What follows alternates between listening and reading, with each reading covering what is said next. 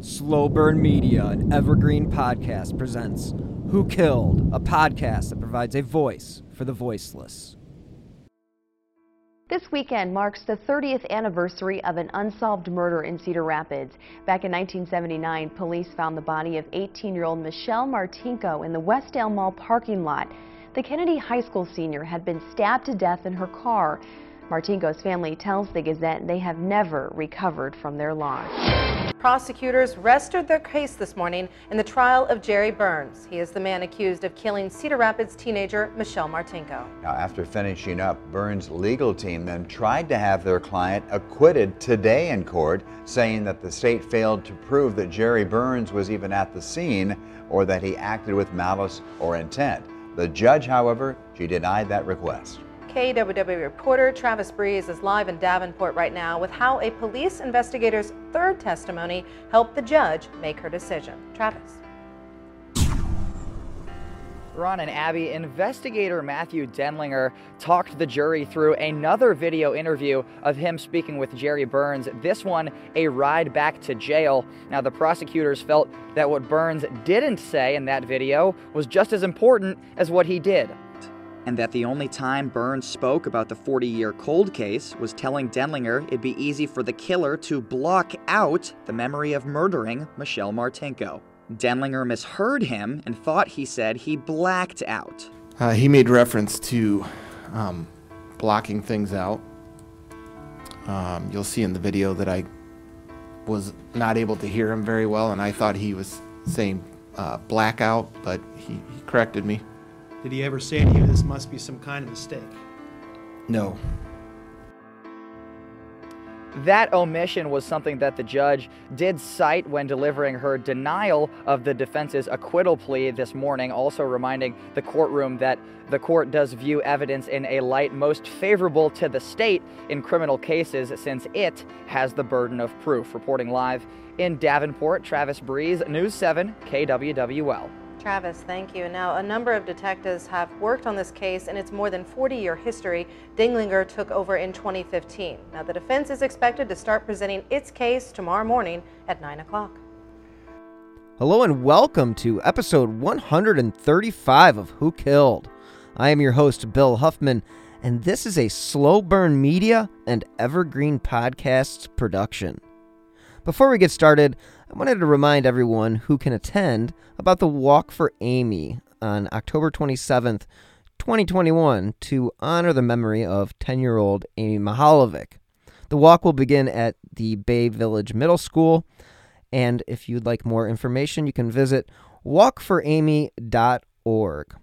Also, if you didn't get a chance to see me on Snapped Behind Bars, the Taylor Mark story, you can check it out on demand or on the Oxygen Network's website. Again, a tragic case of a spoiled daughter going a few steps too far. I don't have any sympathy for a person who kills their own mom. I mean, it's just awful.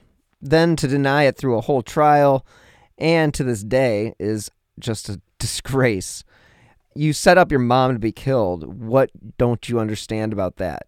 Anyway, she is where she belongs and will be there for the rest of her life. But hey, check out the episode just so you can see her lie. It's pretty disgusting. Anyhow, this week we are going to remain focused on some positivity in the true crime world, as murky as it can be. As I stated during the past few episodes, I wanted to focus on some crimes that were still in the age range of Amy Mihaljevics to remind the people still looking for a killer that it can happen. With all that being said, this week we are taking a look back at the wonderful year of 1979, more specifically to a shopping plaza in Des Moines, Iowa.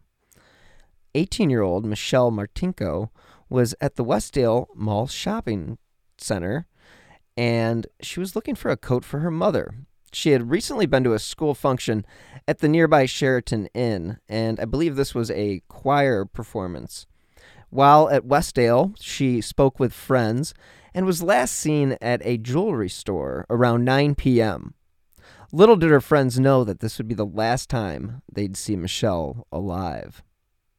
So this week we are looking into who killed Michelle Martinko. Police found her parents' tan Buick in the northeast part of the shopping center's parking lot at 4 a.m. on December 20th, 1979. The Des Moines Register and the Gazette did an incredible job covering the case as it unfolded throughout the years, and I will be using some of their fantastic articles throughout this episode. Police said they weren't sure whether that was the same location at which Martinko had parked her car when she arrived at Westdale around 7 p.m. Police spokesman James Barnes said she had gone to school that day, then went to the Sheraton Inn for a banquet. She was supposed to meet someone or go on a date later that evening. She obviously never made it. Wounds on the teen's hands showed that she fought her killer, but the medical examiner's office said that Martinko was found fully clothed and had not been sexually molested. But he did say that based on the number of stab wounds, particularly to the face and chest, police believed that the homicide was of the personal nature. Chief Raymond Baker said the department had no leads. As hundreds of people had shopped in the recently opened Westdale Mall, Michelle Martinko, a senior at Kennedy High School, was stabbed repeatedly in the face and chest by an unknown assailant, according to the Des Moines Register. Linn County Medical Examiner said a preliminary examination showed the woman died about 9 p.m. He went on to say that there was no evidence of sexual assault and it didn't appear that the woman had been beaten. Now, Chief Raymond Baker did say that he anticipated a difficult investigation. Quote, We're talking to friends and to her teachers, but so far we have no leads. We're hoping somebody saw something or knows something that will be of assistance to us. Sex and robbery were ruled out early in the investigation as motives for the stabbing. Police have not ruled out that Michelle Martinko's murder may have been a woman, although everyone's instinct is to say it was a guy. And she did have what we call defense wounds on her hands, according to Barnes, which indicates Martinko had to try to fight off her attacker. Martinko's steps were traced through 9 p.m. on that last day of her life. Police did announce at that time that they spoke with and cleared a juvenile carrying a knife who was arrested at a local motel, as well as an employee of a store in a shopping center who had admitted to police he enjoyed following women and staring at store mannequins. Wonder what a date night with that guy would be like. Police are unsure whether Martinko was being followed by someone at Westdale Mall the night of the murder. Quote, We've talked to a number of people who work out of Westdale who saw her that night, said Barnes, assistant police chief who heads the detective bureau. Barnes would not disclose much information about two aspects of the case.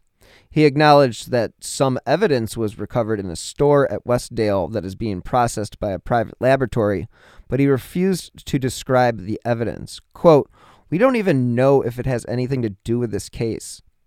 He also refused to disclose whether fingerprints were found in the car that the body was discovered in. About both facts, Barnes said, These are things that we know and the murderer knows. So, more than 200 people, by Barnes' estimate, have responded to detectives' calls through the news media for assistance concerning the case. He said that they'd received about 75 tips from the public that were anonymous. Cedar Rapids detectives were again appealing to the public, specifically the occupants of two vans, always vans, for information concerning the murder of Michelle Martinko. Assistant Chief James Barnes said this morning at a press conference the police are looking for the occupants of two vans which were seen in the Westdale Mill parking lot around the time Martinko was murdered. Again, police said that they were not looking for the occupants as suspects in the murder, but as witnesses who might have seen something on December 20th, 1979. Barnes admitted detectives had few leads and, quote, no hard suspects in the case. And Barnes went on to say that police are convinced at least two witnesses in the case have not come forward to offer information, despite the pleas to the public. But he did add that the Michelle Martinko occupants of the van could contact the Detective Bureau anonymously. Now, again, the first van was described as a black late model custom van with a gray stripe down the side. The van had a purple or maroon curtain that hung over the windows. Total 70s, 1970s thing, mag wheels, a chrome ladder, and a spare tire and tire cover bearing the inscription Dual Custom. The second van is described only as dark in color. It was reportedly parked at the Westdale Mall Penney's Catalog Center door on the morning Martinko was found stabbed in the family car. The vans were described by witnesses under hypnosis. Cedar Rapids police said Thursday that they now have a composite drawing of the man they believe is a suspect in the Michelle Martinko killing. Barnes said that the man is believed to be in his late teens or early 20s, 5 feet 11 to 6 feet tall, with a medium build and weighing approximately 170 pounds. Detectives said the drawing was developed from information from two witnesses. The witnesses were put under hypnosis to help them recall what they saw at the Westdale Mall parking lot last December. Such a 1980 type of investigation. The Kennedy High School student, again, was found stabbed to death in the Westdale parking lot. Now, the sketch did prompt 225 calls to the Detective Bureau. While most of these calls have been checked out, Barnes said they have provided no further information on the case. Barnes said there was only one further piece of information the police have not released concerning the case. He refused to be more specific about that information, as he should be. Cedar Rapids merchants were offering a $10,000 reward for any information leading to an arrest or indictment of Martinko's murderer. Sometimes you find something that looks too good to be true.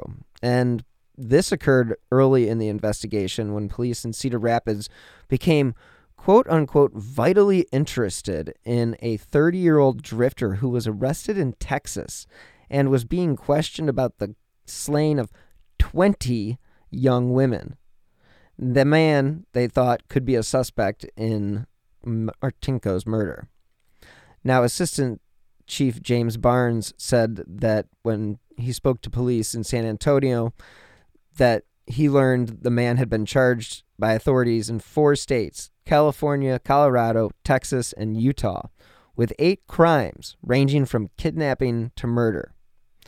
Barnes said he telephoned police in San Antonio Sunday after he learned of Morin's arrest and asked about a possible connection with the slaying of Michelle Martinko. And Barnes did say that Cedar Rapids police are, quote, interested in anything remotely similar to our unsolved homicide. We talked to hundreds of people and bad had many bad leads, but none panned out. Robbery was not the motive and the victim was not sexually molested. He said he jumped on the phone as soon as he heard of the arrest in Texas, but the chief, Ray Baker, probably will decide after more information if we'll send anywhere down there, Barnes told the Des Moines Register. Unfortunately, the leads all began drying up fast. The police would appeal to the public via the newspapers and television news for any information about Michelle's final moments. News of Michelle's death seemed to affect the community differently rather than other murders committed in the city. Now, according to Kurt Rogan, a Gazette staff writer in 1980, quote, For weeks after the murder, the crime remained a topic of discussion, particularly among young women. From conversations heard in restaurants, stores, and on radio talk shows, it was clear that people were horrified by the violence of the crime as well as its senselessness. Police warned women not to shop alone during the last week of the Christmas shopping rush. They repeated those warnings just after Michelle Martinko. And again, when two women were assaulted by armed men wearing ski masks a week after Christmas. In the week following the murder, at least two women reported to law enforcement agencies that they thought they had been followed by a man in a car as they drove home. Now, again, police have been unable to trace Michelle's whereabouts after she was last seen at 9 o'clock at that jewelry store. Her parents did report her missing at 2 a.m., and her dad had actually gone out looking for her, which is just the saddest image imaginable. And I just feel for the family. It's just absolutely terrible to not have one of your children return home. I just can't fathom. And police did eventually locate the car, and all the do- doors were locked except for one. And this was at 4 a.m. And again, unfortunately, Michelle Martinko was stabbed to death inside the vehicle. As the police continued to make pleas with the public, they did result in some people stepping forward. Again, under hypnosis, on several occasions during the spring and summer, two women had described a man in his late teens or early 20s between 165 and 175 pounds with brown eyes and curly brown hair. Police released a composite sketch of the suspect on the morning of June 19th. Now, the photo was still posted on bulletin boards at some law enforcement agencies. Over the year since Martinko was murdered, the police detectives have interviewed more than 835 people, generating more than 400 reports and statements. And this is according to a statement released by Cedar Rapids Police. Quote, we utilized a sketch artist, psychic, and a hypno- hypnotist, and we're fortunate to have had a lot of citizen input as well as a lot of cooperation from the media. And he basically said that there were no arrests in the case, and the murder case is open and will remain so until the killer is caught. Although police were still eager to solve the murder, the last detective assigned to the case full time was now receiving other assignments. In a bizarre incident, police investigated a message in a bottle. Yes, you heard that correctly. A message in a bottle that was found in one of the local rivers that I will not try to pronounce. The bottle contained a note which reportedly warned that the writer was being held hostage by Michelle Martinko's killer in a cabin northwest of Central City. As the case of Miss Martinko dragged on, her family decided someone or something should be held accountable for her death. So he filed a lawsuit against the owners of Westdale Mall. Martinko's father, Albert Martinko of Cedar Rapids, had sued the mall owners, mall owners, uh, and Westdale Mall Merchants Association for $250,000, alleging they were negligent for not providing reasonable security for visitors. Martinko's suit said the mall should have been aware of the possibility of criminal activity at the shopping center because of 126 crimes that had been reported at 26 other malls owned by the California firm. Unfortunately for Mr. Martinko, a court dismissed his lawsuit, and that dismissal was eventually held up by the state Supreme Court. Almost eight years after the murder of Michelle Martinko, police said that they might have a break in the case. Now, it was television station KGAN that had reported that Cedar Rapids police had renewed interest in the rabbit fur coat Martinko was wearing the night she was killed. Martinko was found again stabbed December 1979. Now, police said a suspect in the murder had fur all over him, but the technology to compare that fur with fur from Martinko's coat was not available until recently. However, KGAN said it was unable to learn if tests on the fur had actually been conducted. Linn County Attorney Denver Dillard would not confirm invest- if investigators had tested the fur. Quote, we don't have all we'd like to have to go to court at this time, Police Chief Gary Hinzman said. Hinzman said he just did not want to give the impression that a solution was just around the corner, but added, quote, we may be closer than people think. Dillard said taking the case to court now would require a complete review of all the evidence and reports, a task he said would be monumental again, this is just one of those situations where you have to wait for the technology.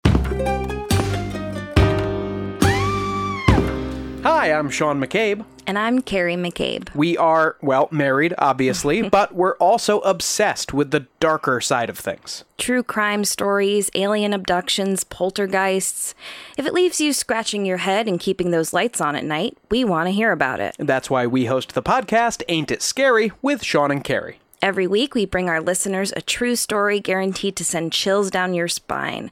From history's most brutal serial killers to the mystery of spontaneous human combustion. Yep, lots of these stories leave unanswered questions behind, and you'll get to poke through the rubble of the evidence with a hardened skeptic and. Someone whose mind is more open to fun. Yeah, that's what I was gonna say. You can find Ain't It Scary with Sean and Carrie wherever you get your podcasts, and on social media at Ain't It Scary. Come play with us.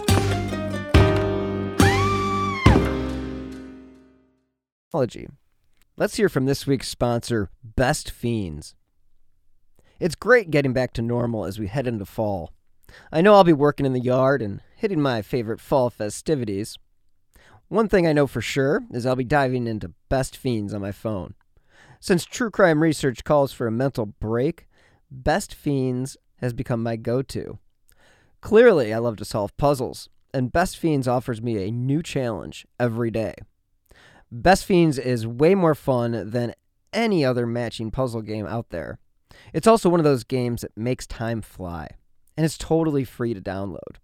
One of the coolest parts about Best Fiends is there's something new going on all the time. Whether it's a new challenge, more levels, a fun monthly event, or new characters.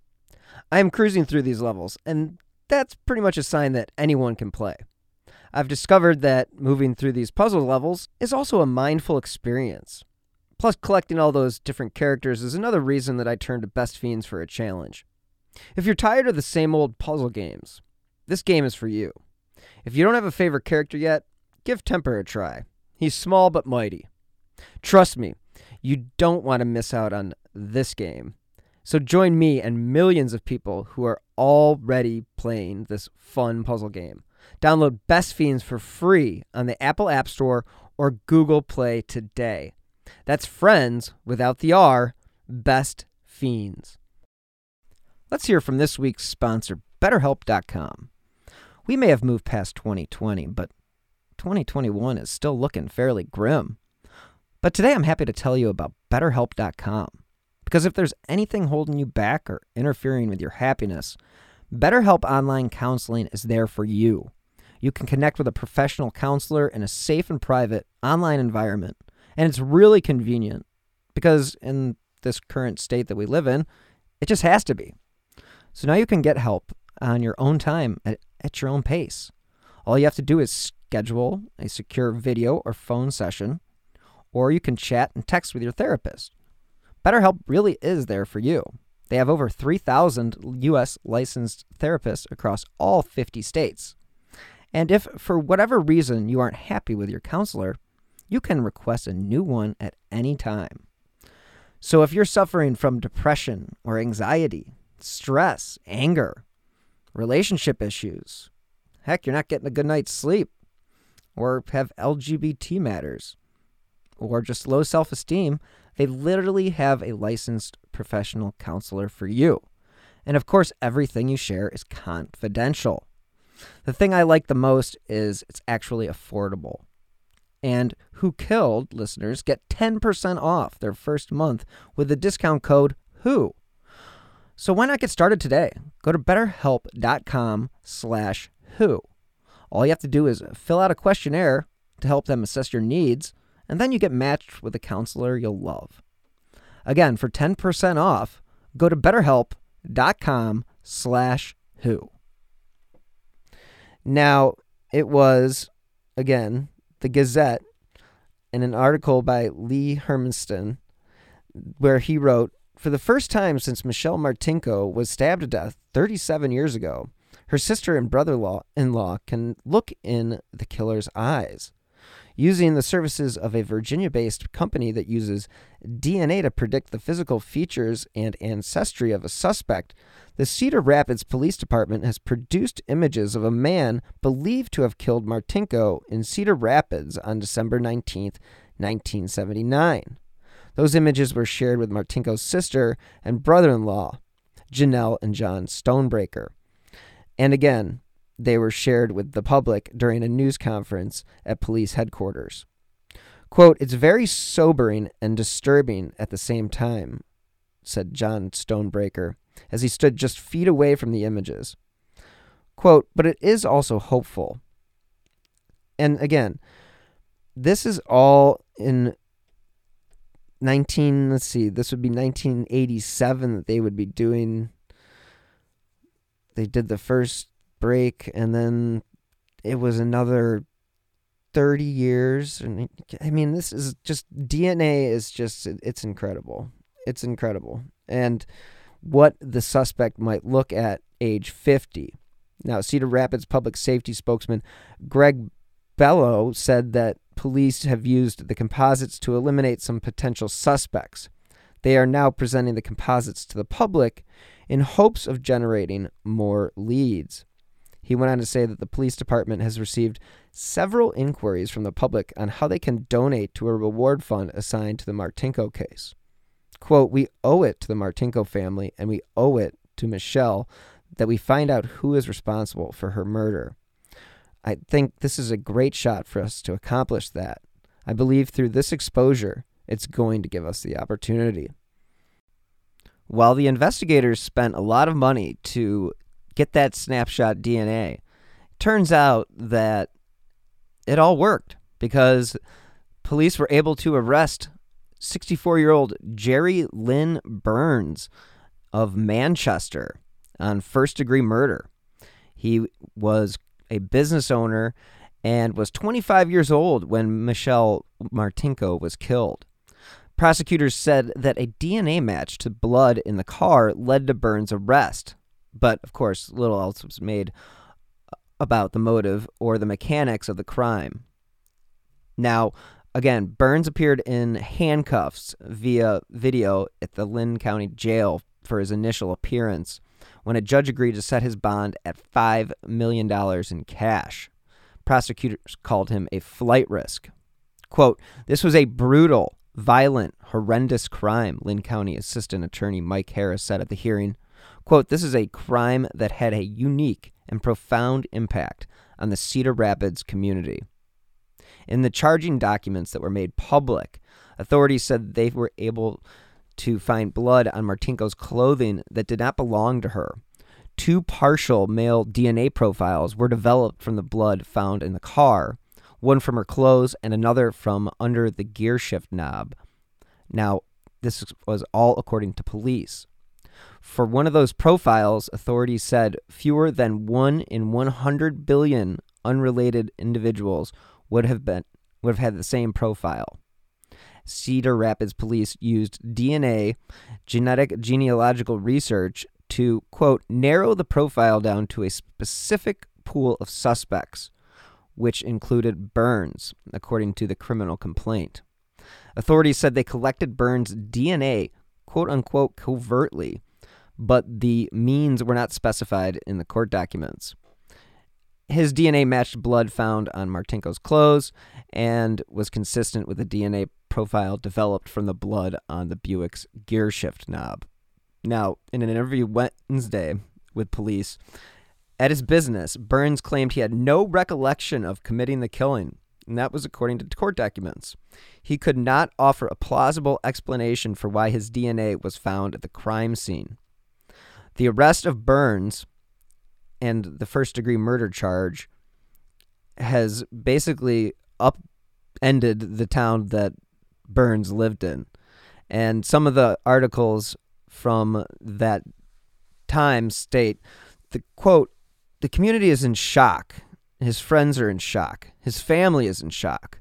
I feel bad for the victim's family because they've been wondering every day of their life what happened to their daughter, said Russ Wright, who served Burns nearly every day at a local BP station. I also feel bad for, you know, his current family and friends because now they have to go through this as well. Mike McElliott, who was in Burns' graduating class at West Delaware High School, said the two crossed paths as adults in Dyersville while McElliott was a mail carrier and Burns worked for John Deere. Quote, Never did I think he had a mean bone in his body, said McElliott, 64. That's why everybody in the town is just like I am, shocked. So Burns used to own a truck stop that was near town, and he built a house on the land his parents once farmed, and then constructed a gas station as well as a convenience store near where he lived. Now, he eventually sold those properties off. Now, again, he was arrested in December, and this was 39 years to the day following the killing of Michelle Martinko. Again, the detectives obtained the DNA covertly from Burns, and he denied killing the woman during an interview with police, but again, couldn't provide a reason for why in the world his DNA would be in his in this girl's car. And a jury convicted Jerry Lynn Burns of first degree murder in the 1979 death. It was a case, Cedar Rapids Police Chief Wayne Jerman said, quote, that has haunted our community for decades. We don't know the whys and some of the details, but we definitely know who did it. And that was terribly important to us, Janelle Stonebraker, Michelle Martinko's older sister, told the paper. I wish my parents could be here to see this. Unfortunately, the parents had died 20 years prior, uh, and that is just a sad, sad case of not being able to see justice when it should be done. And again, it was, um, you know, two weeks of testimony and a jury of seven women and five men only deliberated for three hours and they came back with a guilty verdict. And again, it's the decades of technological advancements that were able to allow experts to construct this partial male DNA profile. And again, if it wasn't for GEDmatch, which of course is a public site, genealogy site, investigators wouldn't have been able to narrow down the profile to Burns. And now I stated earlier that it was covertly obtained, his DNA, that is. And it came out in court that it was from a straw at Manchester Pizza Ranch. Sweet name. and again, he rebuted some of the prosecution's factual claims, insisting that there was substantial evidence that Burns' DNA was retrieved from his blood, noting previous testimony indicating it could have been saliva or even transferred skin cells, and that the presence of DNA in itself could not implicate Burns. Burns' attorneys couldn't even offer an alibi, though, when they were asked. And his defense attorney, Spies, did suggest that since Burns had been to Westdale Mall with his family before, DNA he left behind there maybe could have transferred to Martinko while she was at the mall. That is the most ridiculous thing I have ever heard. Clearly, this guy doesn't understand anything. Maybanks countered that witnesses in the two weeks prior had outlined an extensive chain of custody of the evidence to ensure no new DNA could have been introduced into the packages containing Martinko's bloodied clothes and pieces of the car. The only way Burns' DNA could have ended up in two spots in the crime scene, Maybanks concluded, was if Burns was the murderer. And again, in the end, the jury agreed. Now, before the 6th District Judge Fae Hoover sentenced Burns to life in prison without the possibility of parole. Now, Burns never showed any emotion during his trial and gave a short statement. Burns said, quote, Somebody else stabbed Martinko that night. He didn't know who or why. Burns then turned towards his family, sitting in the courtroom, and thanked them for their support. Now, Burns had maintained his innocence in pretrial hearings and throughout the trial, but the jury took, again, only three hours to reach a verdict after hearing the DNA evidence. Apparently, his wife and other close family members were allowed to attend the sens- sentencing, but of course, during the pandemic, there was sh- social distancing, so there were limited spaces. And again, the cold case murder drew national attention because this was, again, genealogical DNA. And Another crazy thing that this defense attorney, Leon Spies, did before the trial, before a new trial, or wanted a new trial, he said that's arguing many of the same issues that had been ruled upon before, but he also said his private investigator had uncovered new evidence that was discovered undiscovered until June. A retired music teacher, Catherine Berkey of Swisher, who taught private piano and organ lessons, said she had a regularly scheduled lesson with Martinko in the Westdale Mall the night of the attack, according to Spies. Now, according to an affidavit, Berkey, in a phone interview with an investigator who works for the spy- for Spies, said she had been giving organ lessons to Martinko in 1979 at Karma Lou's House of Music. Martinko had lessons between 8:30 and 9 p.m., Berkey said. Berkey said she recalled Martinko was dressed up that night and said she came from a musical banquet, and this is again according to the affidavit. Martinko always came to her lessons alone, but may have had someone waiting for her outside the mall. The investigator reported Berkey said the lessons were once a week, although she wasn't sure which day of the week they were. Again, this is absolutely ridiculous. Spies argued that if the defense had this evidence at trial, jurors might have come back with a different verdict. Now, Banks had his opportunity. He pointed out that Martinko's sister and brother in law said that Martinko didn't take organ lessons. Karma Lou's House of Music wasn't even in Westdale, and none of the many witnesses who testified at trial about seeing Martinko at the mall that night never mentioned it.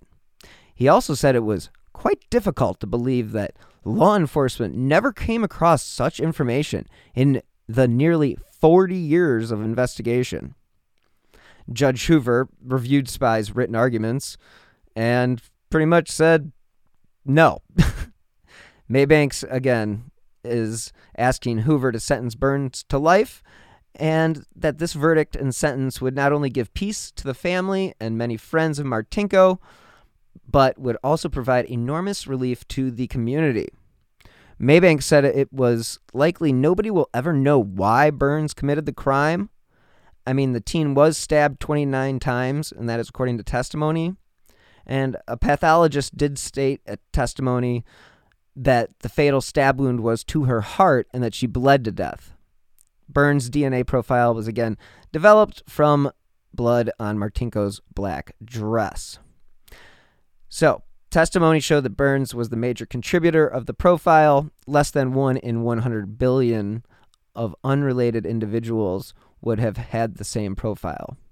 And that is according to Iowa Division of Criminal Investigation. So, there you have it. Another decades old cold case solved. You see, good things can happen in true crime. It just may take a while to find the justice you are seeking.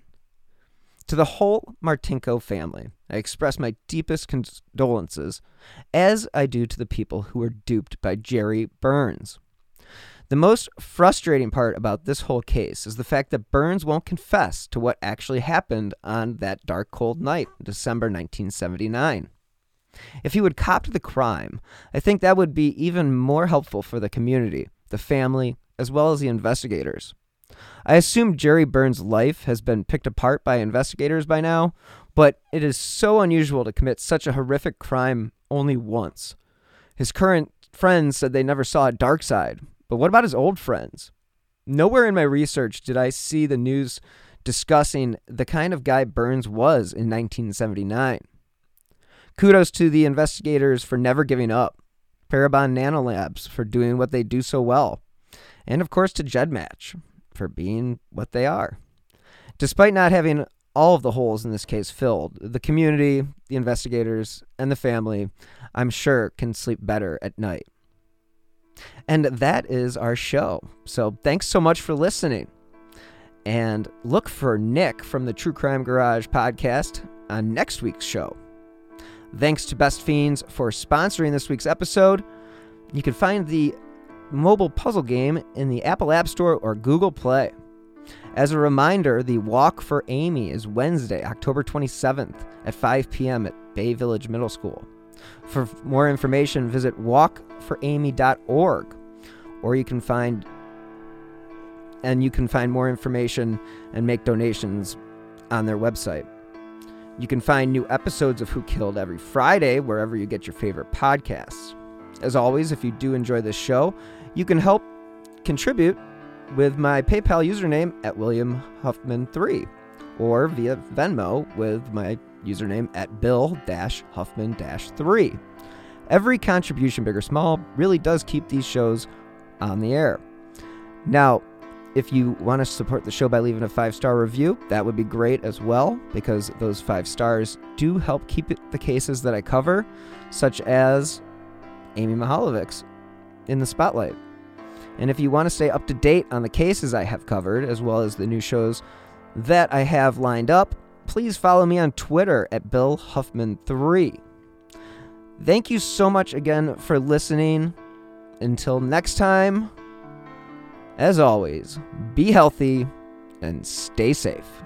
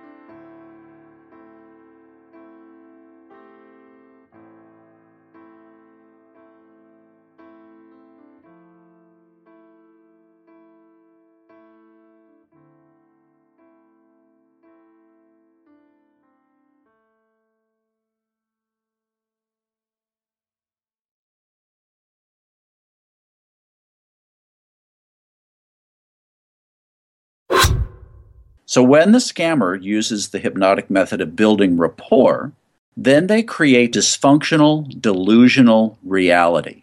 That's how a scam begins convincing the mark that it makes perfect sense to hand over their money to a con artist. The Scams and Cons podcast tells you how scams are run. You'll hear how people are convinced to buy fake art, buy machines that print money, or steal your house. I get a phone call from my wife, and she let me know that they had decided to move all our stuff out. I could no longer do anything about it except go through an eviction. And you'll hear it from the experts, people who run the cons. So we go to your bank, you go in and get 6,000 cash, give us each 3,000, we give you this. Uh-huh. You go home and what you find out is cut up newspaper. It's fun to know how the trick is done, and that's what Scams and Cons is all about. Listen at scamsandcons.com or wherever fine podcasts are found. Hello, everyone. My name is Tom Kearns, and I host the Anglo Saxon England podcast, where I cover the history and culture of England from the departure of the Romans in the 5th century to the Norman conquest in 1066. So far, we've surveyed the collapse of Roman rule in Britain, the migration of the Anglo Saxons, and the history of Northumbria from its beginnings in the mists of legend to its destruction at the hands of Viking raiders in the 9th century. I hope you'll come and give it a go.